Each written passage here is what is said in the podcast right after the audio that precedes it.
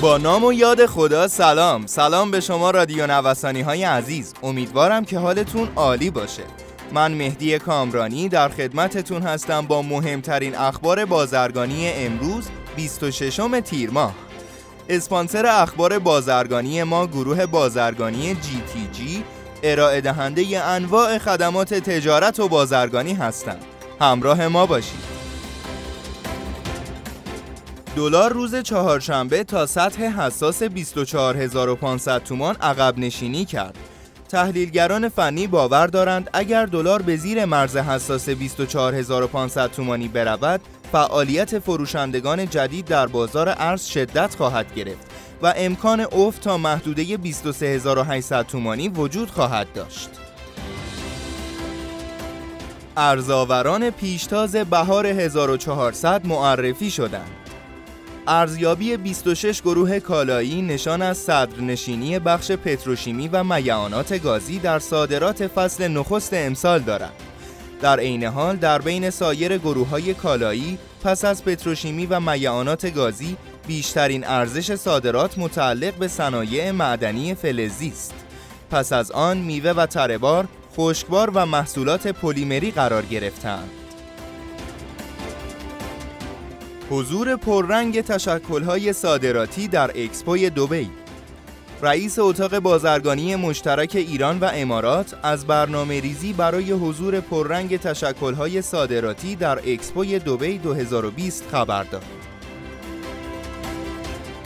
رشد 34 درصدی صادرات لوازم خانگی دبیر کل انجمن صنایع لوازم خانگی ایران از صادرات 54 میلیون دلاری انواع لوازم خانگی از ابتدای امسال تا پایان اردیبهشت ماه و رشد 34 درصدی آن در مقایسه با مدت مشابه پارسال خبر داد.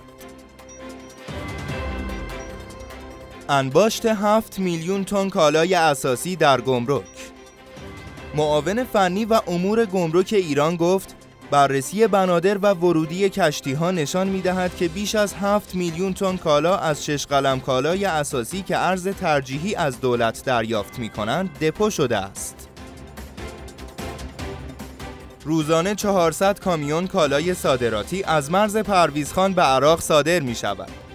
فرماندار قصر شیرین با اعلام اینکه روزانه 400 کامیون کالای صادراتی از مرز رسمی پرویزخان به عراق صادر می شود گفت اولویت محموله های صادراتی با میوه و ترهبار و کالاهای فاسد شدنی است. به گفته وی صادرات در مرز رسمی پرویزخان طبق روال سابق در حال انجام است. حضور ایران در نمایشگاه کشاورزی عراق مدیر کل دفتر عربی و آفریقایی سازمان توسعه تجارت ایران از حضور ایران در دوازدهمین نمایشگاه بین المللی کشاورزی و دام و طیور عراق خبر داد.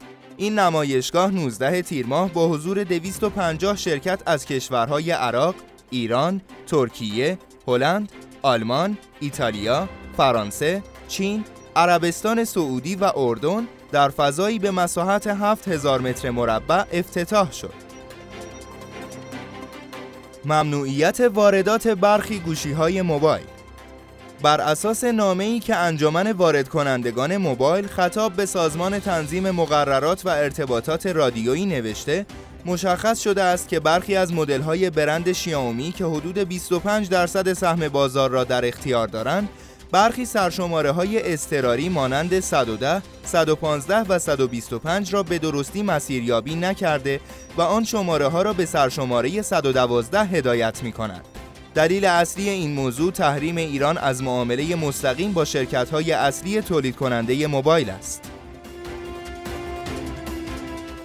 تخصیص مشروط لاستیک دولتی به گفته معاون فنی گمرک ایران قرار است به کامیون‌های حامل کالاهای اساسی به صورت مشروط لاستیک دولتی اختصاص داده شود تا شاید این کالاها پیش از فاسد شدن در بازار عرضه شوند.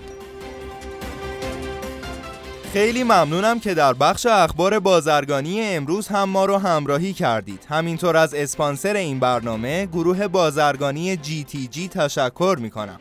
مجموعه GTG رو می‌تونید از gtg.ir دنبال کنید.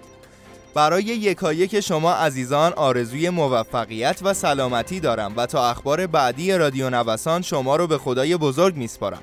خدا نگهدار.